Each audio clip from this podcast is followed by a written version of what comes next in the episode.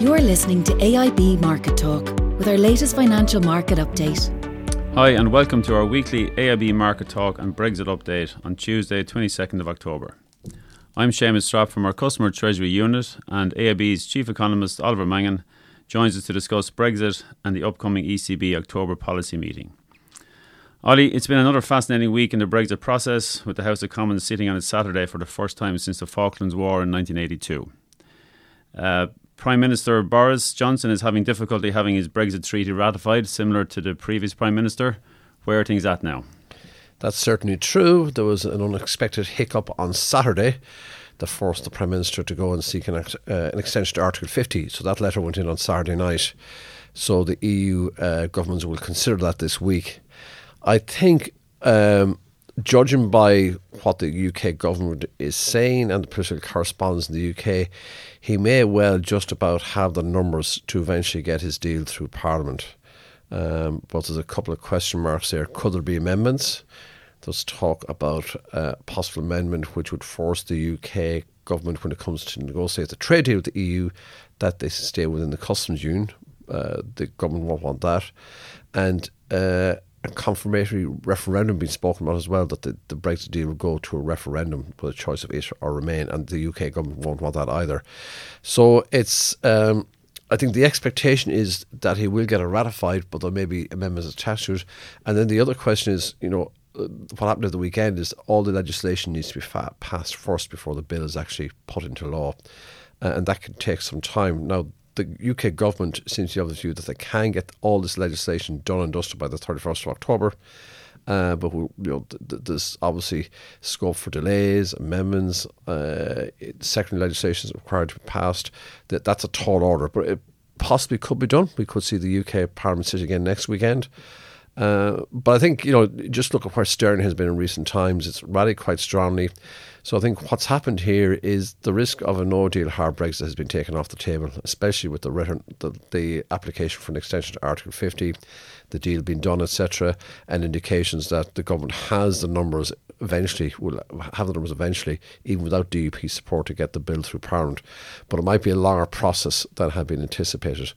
But I think that's a key thing. Uh, we have a deal, it's likely to be ratified, and then it will be followed by probably a UK election. Um, so this is only the withdrawal agreement. Uh, the key part actually is the um, trade talks which are t- to follow.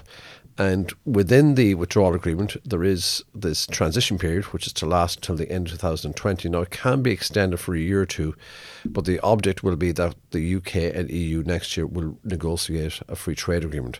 And that will really uh, determine the shape of Brexit for Ireland uh, and the UK. You mentioned the DUP there earlier, Ollie, um, and, th- and they may have concerns about the perceived weakening of the union, but surely this is a good deal for Northern Ireland. I think the only part of the UK or Ireland that this is a good deal for is actually Northern Ireland because it actually retains access to the single market. Uh, and people may forget, but a number of years ago, uh, the Northern Ireland actually adopted a different corporation tax rate uh, to the UK. So there's divergences in Northern Ireland when it suits. So it actually has the same corporation tax rate as, as the Republic, which is lower than that of the, the rest of the UK. So Northern Ireland will be in this u- unique position um, post Brexit, where it obviously retains full access to the UK markets, but also will retain access to the single market in the EU for goods. So it becomes a much more attractive destination for foreign re- investment in those sort of circumstances, especially with that low corporation tax rate. So, uh, you know, it has been described by the Foreign Secretary in the UK as a cracking deal for Northern Ireland, raising questions in Scotland and Wales. Why can't we have the same? Because uniquely, as I say, Northern Ireland will retain access to the single market for goods uh, within the United Kingdom. So, certainly, it puts it in an advantageous position. I think uh, for Ireland and the UK, a lot will depend. I think it's important to say that when the UK leaves uh, under this deal, uh, and with that transition period, people sh- should understand nothing will actually change uh, during the transition period. So trade will continue as normal. Uh, you won't require customs clearance. UK will still have access to the single market, even though it'll be outside because it'll adhere to, it'll adhere to the rules. There'll be no duties. But post uh, the transition period, when a new trade deal comes into uh, effect, that's when we'll see the real effect of Brexit. And our concern is that particularly if if it seems likely we have uh, we have a general election and a UK government is the Conservative government is re-elected, they want uh, to take back control.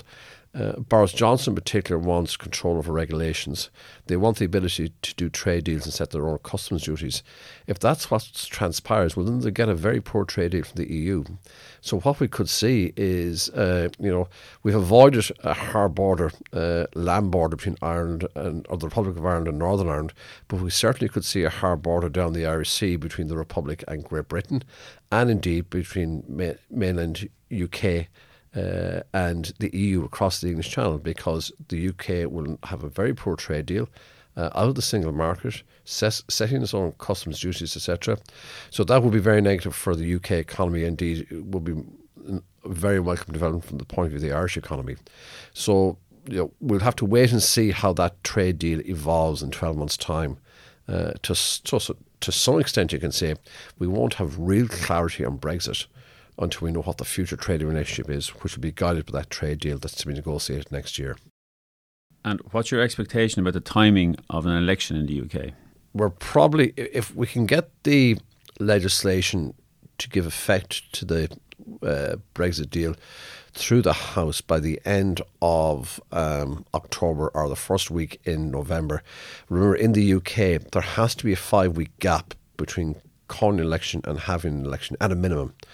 So they won't want to run an election right into Christmas week. So if, if the bill gets through by end October, very early November, well, then we're looking at an election in late November or the first 10 days in um, December. If not, then it probably kicks on into um, into January. Okay, Ollie, turning to the week ahead, we have the ECB policy meeting. Um, there were significant easing measures announced in September. What are your expectations from this week's meeting? Well, I think the highlight of this week's meeting, maybe it'll be the final meeting of Mr. Draghi, who'll be stepping down afterwards as president of the uh, ECB. So, as you say, a lot of measures were put in place uh, at the last meeting in September. Now, they didn't command unanimous support or anything like it in some cases, such as restarting QE. So, I think, uh, given a broad range of measures put in place, restarting QE, uh, we had the rate cut, then we had the enhanced liquidity operations, etc. I think the ECB is going to take some time to take stock and uh, have a look at how these measures are impacting activity and inflation within the eurozone before, and especially with a divided council, before cracking on and doing further easing measures if they're required. So this is very much uh, the ECB having an easing bias, saying it'll do more if required, more easing that is. But at the moment, I think it's very much in a, a wait and hold and observe mode. So this will probably be a low key meeting, uh, I say, dominated by the fact that it's the last meeting uh, that Mr. Draghi will uh, chair, and Christine Lagarde takes over uh, at the following meeting. So it's not going to have much of an impact on markets. Um, and I don't see any major movements in exchange rates and what have you after that. Obviously, Brexit and the some progress in the in the U.S. China trade talks have been the principal factors driving the uh, foreign currency markets in the last week. You alluded to some division in the camp there in the ECB, Ollie, and uh, with Christine Lagarde coming in as uh, as the president shortly, do you expect do you expect a baptism of fire for her? No, I think the, the she she may put a review mechanism in place in terms of what the long term policy goals are, etc. But she's very much uh, in the same camp as President Draghi. Uh, she was head of the IMF, very much favoured the loosening monetary policy by the ECB, the measures put in place. So I don't think you'll see a, a shift in policy direction, uh, certainly in the early, early stage.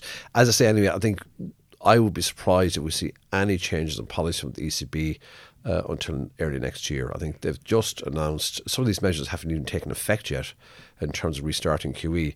So I think they're going to wait for a period of time before we see. Um, uh, any changes to ECB policy. In fact, what's happened in the last couple of weeks is that markets have scaled back their expectations in regard to how much easing we'll see, further easing we'll see from the ECB. Uh, in regard to policy easing by the um, Bank of England, they're no longer discounting uh, a cut in rates in the UK or fully discounting a 25 basis points rate cut, and uh, scaled back somewhat the extent of further rate cuts in the US. So um, I think policy from the ECB point of view is is on hold over the balance of the year.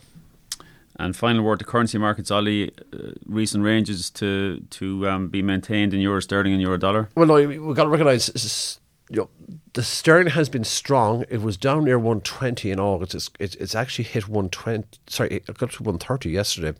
Uh, so sterling has moved a long way as the risk of a no deal Brexit was being taken off the table, and a deal was reached somewhat unexpectedly, uh, a Brexit deal between the EU and the UK. Now, there are difficulties getting that deal ratified, but I think the markets think Boris Johnson will get there. So we've seen um, the euro against sterling come back down to the 86, 86p level. It was as high as 1991. I think a lot of good news is priced into sterling uh, at the present time. I can't see it making much further ground. So if the deal is ratified and we move towards an election and the Tories are expected to win it, you might see sterling, you know, the euro fall back towards 84, 85p. But when markets think about it, they will say, you know, this, okay, we've had the withdrawal agreement ratified, but the real actions around the future trade deal, and that could hold very negative consequences for the UK economy, which will probably cap the upside for sterling uh, in the medium term until we start to see the shape of that trade deal. So a good run by sterling, maybe a bit more in it, but I can't see it, um, you know, moving sharply higher on Brexit developments uh, in the next few weeks. Thank you, Ollie, as always, for your insightful commentary, and thank you for listening to our weekly podcast. If you wish to stay up to date on the markets and Brexit, please press the subscribe button to AIB's Market Talk on the podcast apps for iOS or Android. Speak with you soon.